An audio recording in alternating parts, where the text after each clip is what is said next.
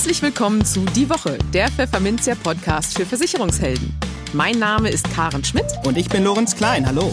Jede Woche gibt's hier von der Chefredaktion was auf die Ohren. Hier kommen die wichtigsten Themen der Woche, die unsere Branche und uns bewegt haben.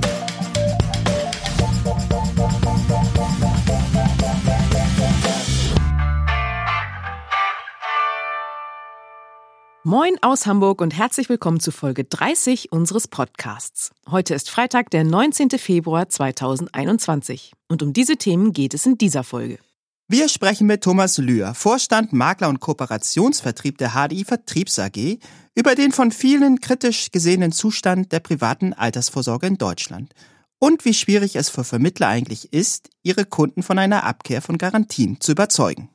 In den News der Woche schlägt die FDP eine gesetzliche Aktienrente vor und aktuelle Berechnungen verdeutlichen die dramatischen Folgen der Nullzinspolitik der Europäischen Zentralbank für Sparer. In der Kolumne der Woche geht Vertriebsexperte Hans Stoib auf seine Erfolgsformel für Marketingbotschaften ein. Und für unser Schwerpunktthema für den Monat Februar, Social Media, sprachen wir mit den Brüdern Jan und Dennis Rukitta über die Vorteile des Business-Netzwerks LinkedIn. Aber bevor es losgeht, kommt hier wie immer ein kleiner Werbehinweis. Mit Sicherheit kennen Sie das Gefühl, dass die Absicherung von Firmenkunden sehr kompliziert und aufwendig sein kann, selbst bei kleinen Betrieben. Mit dem Firmenmodularschutz Online der Zürich Versicherung ist das jetzt ganz einfach. Mit einigen wenigen Angaben und ein paar Klicks erhalten Sie sofort einen passgenauen Versicherungsschutz, der auf die Wünsche und die Situation der Betriebe Ihrer Kunden zugeschnitten ist. Die fünf Module von Firmen Modularschutz Online, Inhalt Ertragsausfall, Haftpflicht, Rechtsschutz, Elektronik und Maschinen können Sie frei wählen und kombinieren. Am besten Sie probieren es gleich aus unter www.maklerweb.de slash fms-online. Im Gespräch. ARD-Reportage geht Lebensversicherer hart an betitelten wir am 10. Februar unseren Nachbericht zum Primetime-Doku-Drama Keine Zinsen, miese Rente. Der Beitrag entwickelte sich rasch zu den bislang meistgeklickten Artikeln auf pfefferminzia.de in diesem Jahr. Was wohl vor allem daran liegt, dass der Film polarisiert. Denn etwas grob verkürzt lautet dessen Fazit so. Wenn die Lebensversicherer Garantien in der Altersvorsorge bieten, sei das schlecht, weil Garantien ja so teuer seien und dem Versicherten Rendite kosten. Ja, und wenn die Lebensversicherer keine Garantien mehr gewähren, sei das auch schlecht, weil die Branche dann, von allen Fesseln befreit gewissermaßen, vollends in die eigene Tasche wirtschaftet. So, so. Entsprechend kritisch kommentieren zum Beispiel Nutzer unserer Facebook-Seite den Film. Dessen ungeachtet zeigt das Aufregerstück immerhin, dass sich die Lebensversicherer in der sich weiter verschärfenden Niedrigzinsphase in einem Dilemma befinden. Kurzum, die Reportage wirft die Frage auf, wie es der Branche gelingen kann, den Graben zwischen Sicherheit und Rendite so zu überbrücken, dass die Kunden diese Brücke als tragfähig genug erachten, um den Versicherern und Produktvermittlern ihr Erspartes anzuvertrauen. Und über diese Kernfrage sprachen wir zu Wochenbeginn auch mit Thomas Lühr, Vorstand Makler- und Kooperationsvertrieb der HDI Vertriebs AG in Köln. Hallo Thomas Lühr, herzlich willkommen bei uns im Podcast an diesem Rosenmontag, der ja nun leider nicht so stattfinden kann wie üblich. Insofern umso mehr ein herzliches Kölle Alarv aus Hamburg ins Rheinland. Guten Tag an diesem wunderbaren, ein wenig verregneten Rosenmontag in Köln.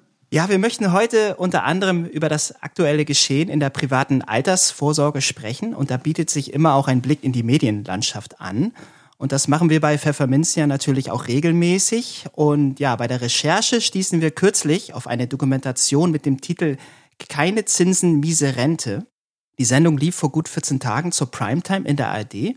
Sie ist auch abrufbar in der Mediathek und die Doku beleuchtet, wie der Titel schon erahnen lässt, durchaus kritisch die aktuelle Lage in der privaten Altersvorsorge. Und darin kommt unter anderem der CDU-Rentenexperte Peter Weiß zu Wort. Er sagt, die Deutschen lieben die Garantie, aber sie machen sich keine Gedanken darüber, dass die Garantie Geld kostet.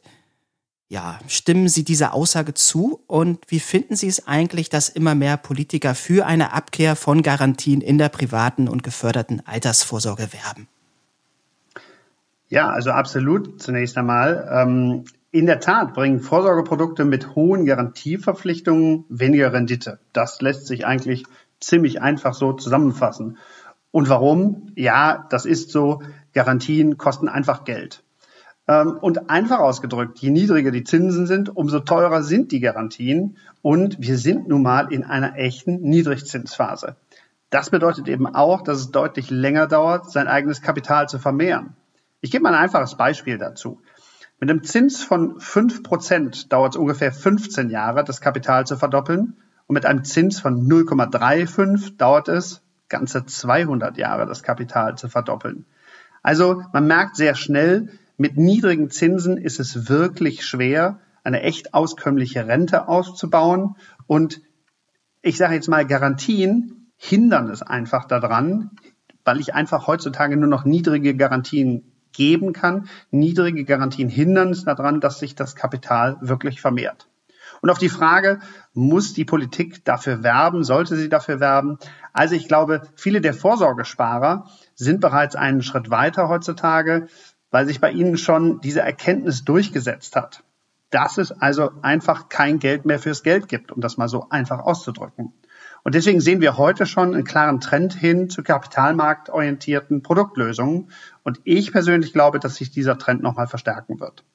Nun müssen sich die Lebensversicherer aber durchaus vorhalten lassen, dass sie die Liebe der Deutschen zur Garantie jahrelang befeuert hätten.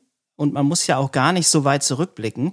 Noch im Dezember 2017 titelte der Versicherungsverband GDV in seinem Hausmagazin Eine Garantie gibt dir keiner.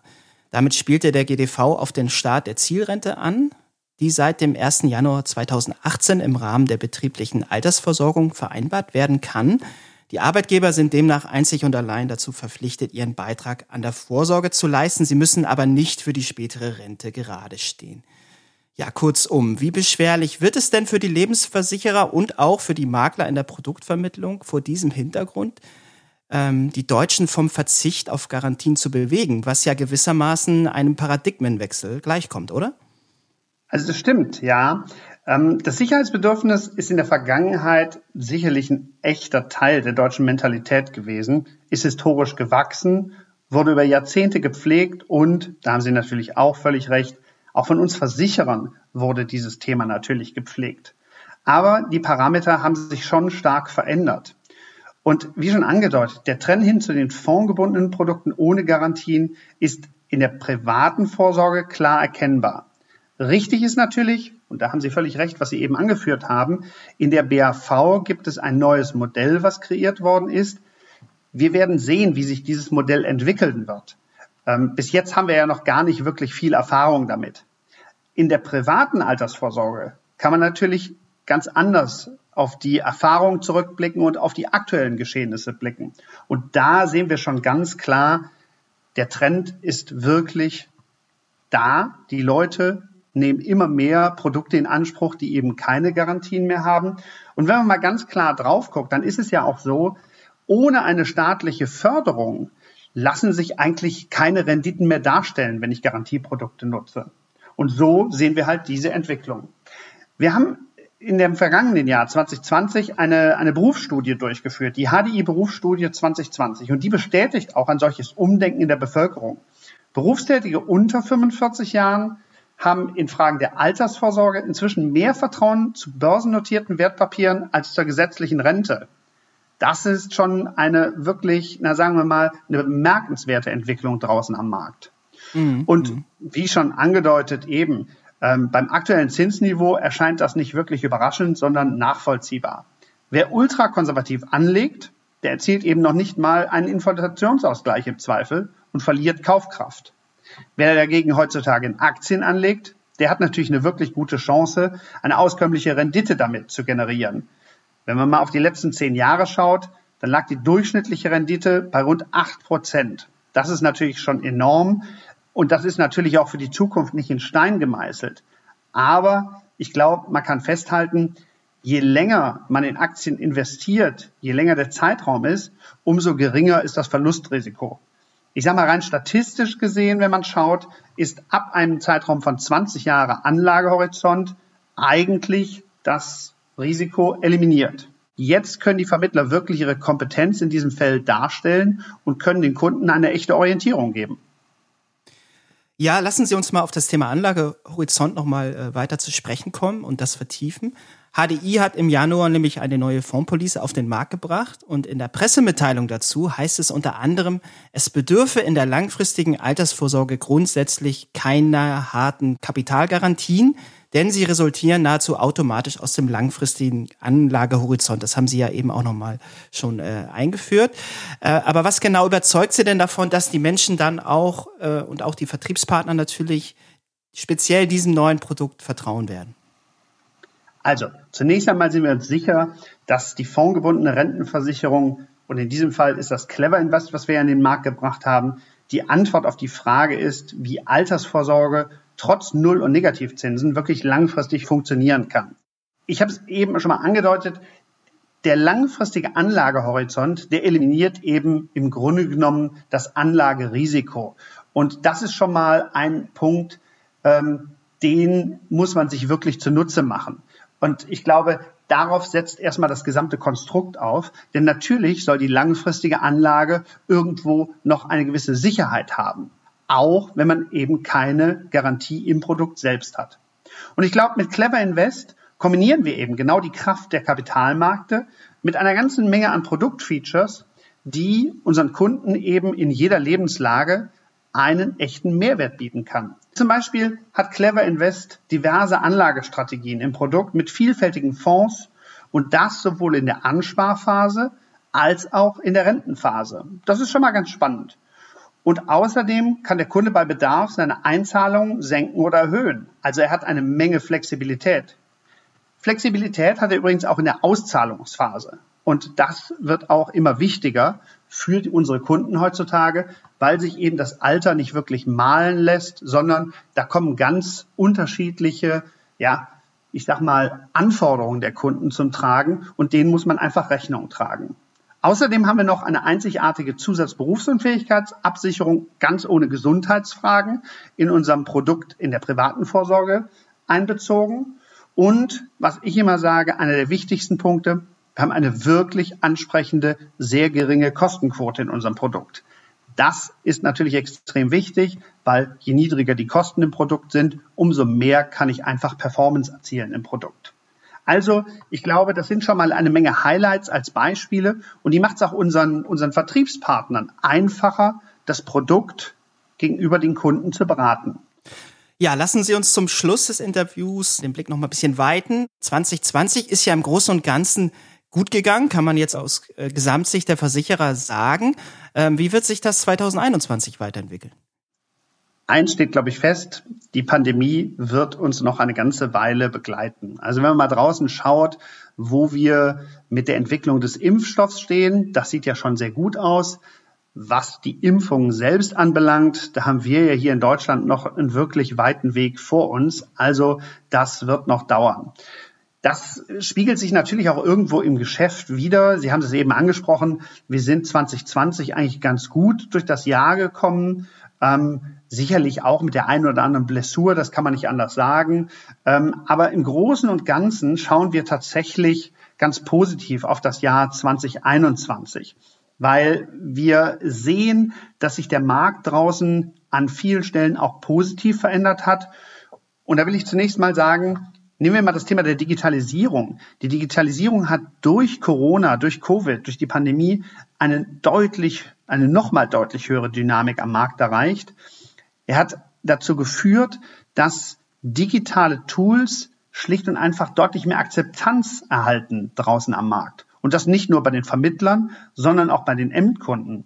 Ich sag mal, wer kannte vor einem Jahr schon Zoom oder Teams oder Blue Jeans? Ich glaube mal, die wenigsten von uns allen. Aber heute sind eben die Kunden und die Vermittler bereit, über diese Medien miteinander kommunizieren. Und das ist insbesondere in diesen Zeiten, wo wir doch noch immer auf Abstand leben müssen, sozusagen, absolut essentiell, um das Geschäft weiter betreiben zu können. Und ich glaube, es gelingt eben weitestgehend, diese Situation so zu handeln und eben auch für die Kunden Beratung zu liefern oder andersrum aus Sicht der Kunden Beratung in Anspruch nehmen zu können. Also zusammengefasst kann ich sagen, ich sehe dem Jahr 2021 eher positiv entgegen. Auch wenn wir natürlich abwarten müssen, ob wir wirklich das, das Niveau von vor Corona wieder erreichen. Ich glaube, das, das wird noch ein bisschen dauern. Aber ich glaube, so halbwegs werden wir da schon positiv durchkommen. Wir werden uns auf jeden Fall auf unsere Kernkompetenzen konzentrieren. Im Kompositgeschäft ist das natürlich unser Fokus auf die firmenfreie Berufe, inklusive des Themas der Betriebsschließungsversicherung, was ja uns auch letztes Jahr stark begleitet hat. Und die Cyberversicherung wird weiterhin an Bedeutung gewinnen und genauso werden wir uns um das Privatkundengeschäft kümmern. In Leben steht das Thema der Biometrie für uns ganz vorne. Da haben wir ja spannenderweise gesehen, dass durch Corona die Nachfrage für zum Beispiel Berufsunfähigkeitsversicherungen nochmal gewachsen ist. Wir führen das darauf zurück, dass während der Krise einfach dem Individuum, den Kunden ihre Verletzlichkeit gewahr geworden ist und daher sich einfach mehr Kunden absichern wollten. In der BAV, also in der betrieblichen Altersvorsorge, wird das natürlich sehr spannend werden. Da haben wir die eben angesprochenen Spuren auch wirklich gemerkt im letzten Jahr. Da ist weniger Geschäft gemacht worden. Die Berater konnten nicht in die Unternehmen hinein, um abzuberaten. Und da rechnen wir eigentlich damit, sobald die Situation sich ein bisschen bessert, dass wir da einen echten Nachholeffekt haben. Ja, und ansonsten bauen wir natürlich auf Clever Invest, unsere neue fondgebundene Rentenversicherung. Und deswegen bin ich eigentlich für das Jahr 21 sehr zuversichtlich. Ja, ich merke schon, im Rheinland ist der Optimismus zu Hause. Schönen Dank für das Gespräch, Thomas Lühr. Ich wünsche Ihnen trotz aller Umstände noch eine schöne Karnevalszeit. Tschüss aus Hamburg. Ja, ganz herzlichen Dank. Einen schönen Gruß nach Hamburg. Dankeschön. Die News der Woche Teil 1. IKEA-Rente statt Riester überschrieb die Süddeutsche Zeitung am Donnerstag einen Kommentar. Darin lobte sie etwas giftig, dass aus der FDP manchmal auch gute Ideen kommen. Nun ja, bei der gepriesenen Idee handelt es sich jedenfalls um einen Vorstoß der Liberalen, der gesetzlichen Rentenversicherung einen ganz neuen Anstrich zu verpassen. Einen blau-gelben gewissermaßen. Das kann man sowohl auf das Farbschema des FDP-Logos beziehen, als auch auf die schwedische Staatsflagge. Denn der Vorschlag einer sogenannten gesetzlichen Aktienrente, die sich der FDP-Rentenexperte Johannes Vogel gemeinsam mit dem Fraktionsvize Christian Dürr ausgedacht hat, nimmt sich das Staatsfondsmodell zum Vorbild, das Schweden bereits seit 1999 praktiziert. Was hat die FDP nun konkret vor, um das deutsche Rentensystem zu reformieren, das Vogel zufolge an seine Belastungsgrenze gekommen sei? Dazu muss man auf den Rentenbeitrag schauen, der aktuell bei 18,6 Prozent des Bruttoeinkommens liegt. Davon möchte die FDP gerne zwei Prozentpunkte abziehen, um diese Gelder in die Aktienrente umzuleiten. Getragen je zur Hälfte von Arbeitgebern und Arbeitnehmern. Der gesetzliche Rentenbeitrag würde also unter jetziger Annahme auf 16,6 Prozent fallen. Die sich dadurch vermindernden Rentenansprüche der Versicherten sollen durch die Erträge der Aktienrente überkompensiert werden. Eine durchschnittliche Rendite von 6,5 Prozent sei in der Basisvariante drin, rechnet der Rentenexperte Martin Werding in einem Gutachten zum FDP-Modell vor. Das Konzept sei demnach bereits ab 2022 umsetzbar. Konkret würden die Beiträge für die Aktienrente wie in Schweden in einen unabhängig verwalteten staatlichen Fonds fließen, von wo aus das Kapital in Aktien angelegt wird. Vor allem Geringverdiener sollen angesichts ihrer geringen gesetzlichen Rentenansprüche von dem System profitieren, heißt es. Dabei ist wichtig zu betonen, dass die Liberalen ihren Vorschlag als Ergänzung zur privaten Altersvorsorge verstehen, nicht aber als Ersatzlösung. Entsprechend wohlwollend fällt das Echo unserer Facebook-Nutzer aus. Immerhin 28 Likes erntete unsere Meldung zum FDP-Rentenvorstoß bis zum Donnerstagmorgen. Zumindest ist es endlich mal ein Vorschlag, der innovativ ist, kommentiert ein Leser, doch es gibt auch Zweifel an der Umsetzbarkeit des Plans. Wahrscheinlich wird das Wort Aktien jegliches Interesse und Befürworten auf Seiten der entscheidenden Politik ausschließen, schreibt ein anderer. Und da ist durchaus etwas dran. So erklärte der rentenpolitische Sprecher der SPD-Fraktion, Ralf Kapschak, umgehend in der Frankfurter Allgemeinen Zeitung, dass die Aktienrente der gesetzlichen Rentenversicherung Milliardenbeträge entziehe, die aus dem Bundeshaushalt ersetzt werden müssten. Der Bundeszuschuss könne besser ausgegeben werden als für das Abenteuer Kapitaldeckung, wird Kapschak weiter zitiert. Und auch der CDU-Rentenexperte Peter Weiß bezeichnet das Vorhaben als Utopie. Sinnvoller sei es, sich erst einmal auf die Reform der betrieblichen Altersversorgung und der Riester-Rente zu konzentrieren, so Weiß. Und das dürfte auch im Sinne von Jörg Asmussen, Hauptgeschäftsführer des Gesamtverbands der deutschen Versicherungswirtschaft sein. Auf dem Kurznachrichtendienst Twitter schrieb er zwar von einem interessanten Vorschlag, zugleich schlug Asmussen aber in seinem Tweet einen Bogen zur Riester-Rente. Hier müsse die Beitragsgarantie gelockert werden, erinnerte der GDV-Hauptgeschäftsführer an eine alte Forderung des Verbands. Angesichts der knappen Zeit bis zur Bundestagswahl forderte Asmussen am Montag in der Süddeutschen Zeitung zumindest eine Teilreform der Riester-Rente und warnte, wenn dies nicht geschehe, könnte es ab 2022 große Probleme geben. Dies sei dann der Fall, wenn der Höchstrechnungszins abgesenkt würde und gleichzeitig die 100% Beitragsgarantie erhalten bliebe. Dieser Umstand würde zu einer de facto Beerdigung der Riester-Rente führen, so Asmussen. Nun ja, vielleicht besteht ja doch noch Hoffnung auf eine schnell zusammenschraubbare Riester-Reform. Ganz im Sinne des IKEA-Prinzips einfach und günstig. In eigener Sache. Die Vorbereitungen für den ersten Gesundheitstag digital von Pfefferminzia laufen auf Hochtouren. Nächste Woche schon, am 25. Februar 2021, ist es endlich soweit profitieren Sie nicht nur von der Expertise und dem Know-how unserer Top-Experten wie Hagen Engelhardt, Philipp Wenzel oder Björn Torben M. Jönke, sondern sammeln Sie bei den Vorträgen auch bis zu 135 IDD-fähige Weiterbildungsminuten. Außerdem wartet auf zwei Teilnehmer unseres Gesundheitstags eine Apple Watch der Serie 6. Sammeln Sie dazu Puzzleteile in den Workshop-Räumen, auf der Hauptbühne und den Messeständen ein. Wer alle Teile findet, hat eine Chance auf diesen tollen Preis. Die Gewinner werden dann am Ende der Veranstaltung bekannt gegeben. Interessiert? Dann melden Sie sich jetzt noch schnell an unter www.gesundheitstag.pfefferminzia.de. Die Kolumne. Vertriebsexperte Hans Stoib ist auf den Social-Media-Kanälen Facebook, Xing und LinkedIn erfolgreich unterwegs. Insgesamt hat er dort mehr als 50.000 Kontakte gesammelt. Geklappt hat das vor allem mit seiner Erfolgsformel für Marketingbotschaften ROI. Nein, damit meint er nicht den Return on Investment, wofür das Kürzel in der Finanzbranche typischerweise steht. Was sich hinter den Buchstaben verbirgt, erklärt er Ihnen in seiner Kolumne. Na, haben Sie Ihre guten Vorsätze für das neue Jahr schon verworfen? Oder haben Sie sich nichts vorgenommen? Dann mache ich Ihnen ein Angebot, denn es ist noch nicht zu spät. Kümmern Sie sich um Ihren Marketing-ROI. Und nein, ich meine nicht den Return on Investment, ich meine Ihre Marketing-Botschaften. Viele Leute in der Branche fragen mich, wie ich auf Xing und LinkedIn ein Netzwerk von über 41.000 besten Freunden aufbauen konnte. Hinzu kommen mehr als 10.000 Kontakte bei Facebook. Verstreut auf mein Profil, meine Seite und meine Gruppen.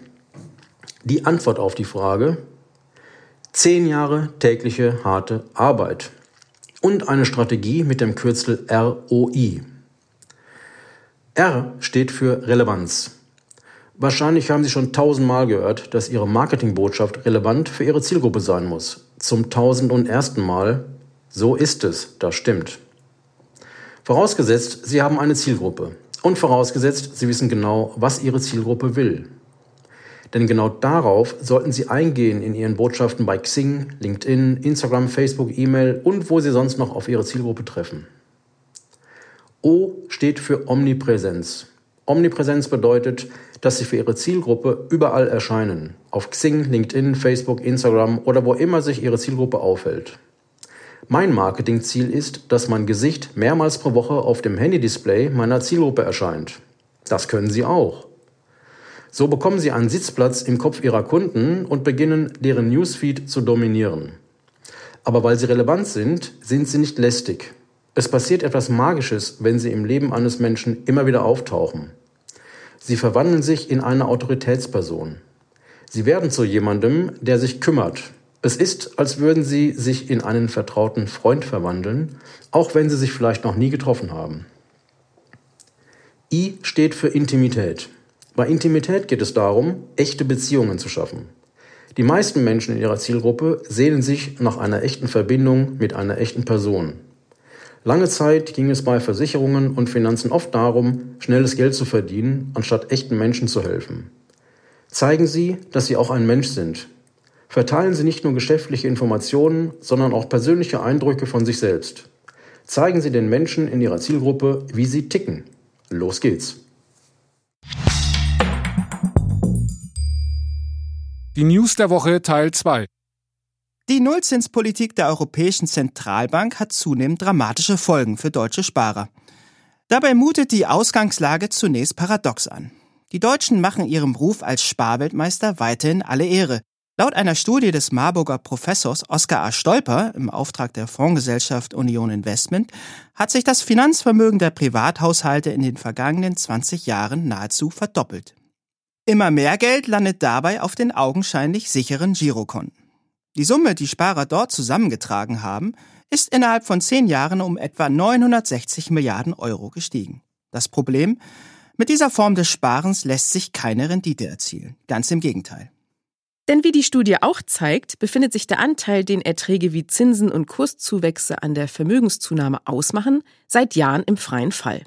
Die Folge ist ein dramatischer Wertverlust. Demnach haben deutsche Sparer seit 2010 rund 130 Milliarden Euro verloren. Davon knapp 100 Milliarden Euro allein in den drei Jahren zwischen 2017 und 2019. Das beachtliche Finanzvermögen der Deutschen ist besonders in den letzten Jahren vor allem durch Konsumverzicht und Sparanstrengungen entstanden, erläutert Professor Stolper. Die enormen Zuwächse bei den absoluten Zahlen kaschierten nur den Wertverlust. Rund 1900 Milliarden Euro des gesamten deutschen Finanzvermögens seien Sichteinlagen, deren Realverzinsung, also Zins abzüglich der Inflationsrate, in den vergangenen 20 Jahren nahezu ausnahmslos negativ gewesen sei. Vor allem ältere Sparer hofften noch immer auf bessere Zeiten mit steigenden Zinsen. Doch das sei ein Irrweg. Um der Realzinsfalle zu entkommen, führt kein Weg an aktienbasierten Sparanlagen vorbei. Ist sich Giovanni Gai, Geschäftsführer bei Union Investment, sicher. Er macht das an einem Beispiel klar. Aktuell kann eine durchschnittliche angestellt beschäftigte 35-jährige Person in Deutschland im Alter von 67 Jahren mit einer monatlichen Nettorente nach heutiger Kaufkraft von etwa 1200 Euro rechnen. Das entspricht etwa 60 Prozent des voraussichtlichen letzten Nettogehalts in Höhe von etwa 2000 Euro. Nimmt man an, dass 80 Prozent des letzten Nettogehalts für die Versorgung im Alter ausreichen, fehlen für das Versorgungsziel jeden Monat rund 400 Euro, so Guy. Um diese Rentenlücke in Höhe von etwa 72.000 Euro bei einem durchschnittlich erwarteten Rentenbezug von 15 Jahren zu schließen, müsse ein Girosparer aufgrund der negativen Rendite bei Renteneintritt über 90.000 Euro angespart haben. Das entspräche 126 Prozent des erforderlichen Kapitals. Monatlich sei dafür eine Sparrate von 237 Euro notwendig. Bei einem langfristig ausgerichteten Sparer, dessen Aktienfonds im Mittel die langjährige reale Durchschnittsrendite aller in Deutschland erhältlichen Aktienfonds in Höhe von 6,2 Prozent vor Kosten und Steuern erziele, sehe die Sache ganz anders aus, ist Guy überzeugt. Bei diesem langfristig ausgerichteten Sparer werde nämlich ein Großteil des erforderlichen Vermögens nicht durch die Sparleistung, sondern durch den Kapitalzuwachs generiert. Mit nur 23.600 Euro muss dieser Sparer nur etwa ein Drittel der benötigten 72.000 Euro zur Seite legen. Das schafft er mit einer monatlichen Rate von 61 Euro, so der Experte. Im Vergleich zum Girosparer habe der Aktienfondssparer somit Monat für Monat fast 180 Euro mehr in der Tasche, die er für andere Dinge verwenden könne, so Geis Fazit. Na, wenn das mal kein überzeugendes Argument ist. Das Schwerpunktthema. Wer an Business-Netzwerke denkt, hat als erstes wahrscheinlich Xing im Kopf. Daneben gibt es aber auch LinkedIn, das gerade an Popularität aufholt und auch einige Vorteile gegenüber Xing hat – wie die Brüder Dennis und Jan Rukitta im gleichfolgenden Interview zu berichten wissen. Die beiden betreiben in Buchholz in der Nordheide eine Barmenia Versicherungsagentur und gehören laut der Online-Marketing-Gesellschaft für Versicherungsvermittler, kurz OMGV, zu den digitalen Vorreitern der Branche. Im vergangenen Jahr haben sie LinkedIn für sich entdeckt und forciert, mit Erfolg. Ihr Geheimnis erst einmal ein bisschen flirten. Aber hören Sie selbst. Lieber Dennis und Jan Rokitter, herzlich willkommen im Podcast. Ja, vielen Dank für die Einladung. Wir freuen uns, dass wir dabei sein dürfen. Sehr gerne. Ähm, wir hatten letztens eine Umfrage gemacht, beziehungsweise der äh, Social Media Experte Marco Peterson, wo es ein bisschen darum ging, wie digitale Vorreiter der Branche ähm, sich, das, sich das Jahr 2021 so aufbereiten, also welche Themen sie sich vornehmen wollen. Sie waren auch dabei in dieser Umfrage und haben dort angegeben, dass für Sie zuletzt LinkedIn ein sehr wichtiger Kanal geworden ist und eine sehr wichtige Plattform geworden ist. Ähm, woran machen Sie das denn fest? Welche Erfolge feiern Sie denn da? Wir sind ja gerade dabei, das noch ein bisschen auszubauen. Wir hatten vorher Instagram als unseren Hauptkanal gewählt. Ähm, da ist uns aber dann aufgefallen, dass doch viele auch uns folgen, die nicht wirklich zu unserer Zielgruppe gehören, sondern dass das dann ganz viele auch ja, Versicherungsagenturen waren, die uns da folgen.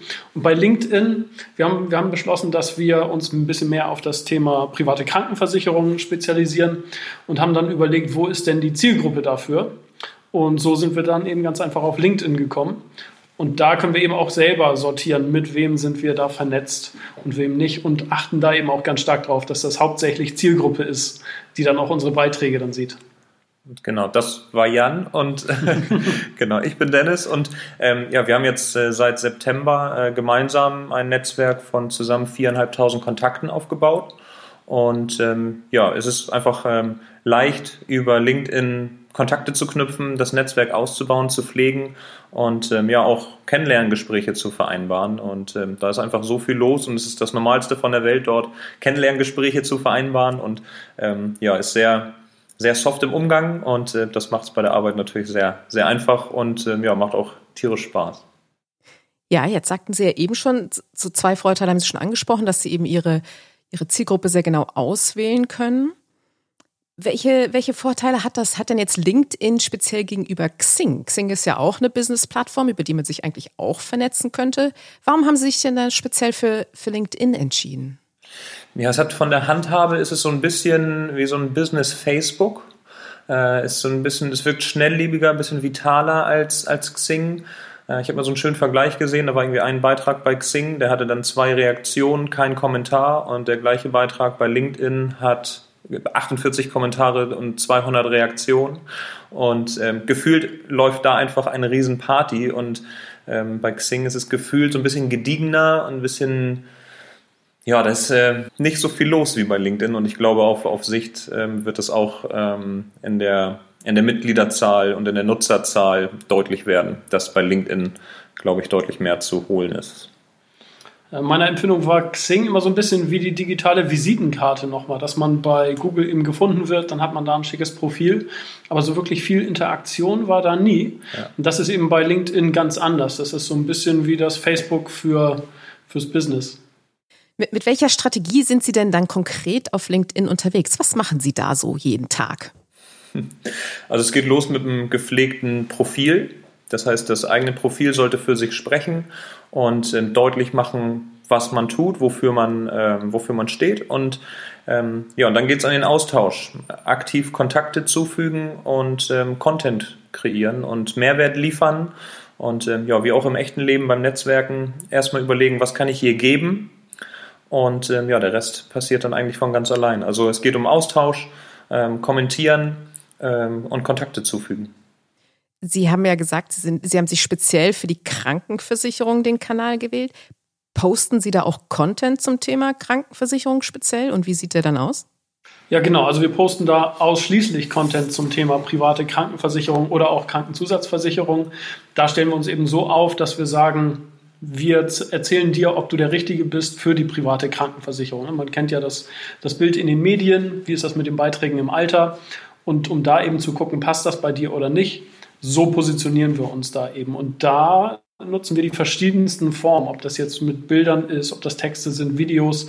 Da sind wir selber noch ein bisschen am rausfinden, was am besten läuft und wo vielleicht Anfragen dann auch so reinkommen.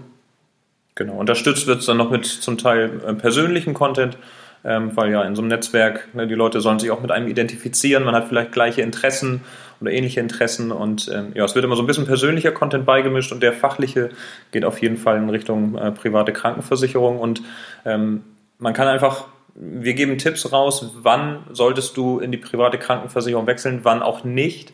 Und mit den Tipps kannst du theoretisch hingehen, wo du möchtest. Du musst damit nicht zu uns kommen.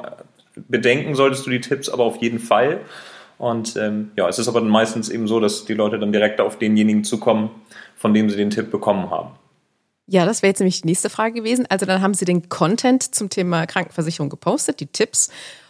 Und läuft es dann so, dass die Leute ähm, den Beitrag liken oder kommentieren und Sie dann auf die Leute speziell zugehen und sagen, Mensch, du hast hier kommentiert, du hast geliked, wollen wir nicht mal ins Gespräch kommen? Oder wie läuft das ab? Ja, genau. Also so im Grunde läuft das hauptsächlich, dass man guckt, Ähm, man kennt das ja, wenn man ähm, bei LinkedIn oder auch bei Xing, da schreiben einen dann Leute an und dann ist dann als erstes der sogenannte Pitch, dass die Leute einem erzählen, was sie denn so machen. Wir machen das eben so, dass die Leute ein bisschen warm werden sollen. Man guckt, wo sind die Kontaktpunkte? Hatte man schon mit der Person ein, zwei, drei Kontaktpunkte?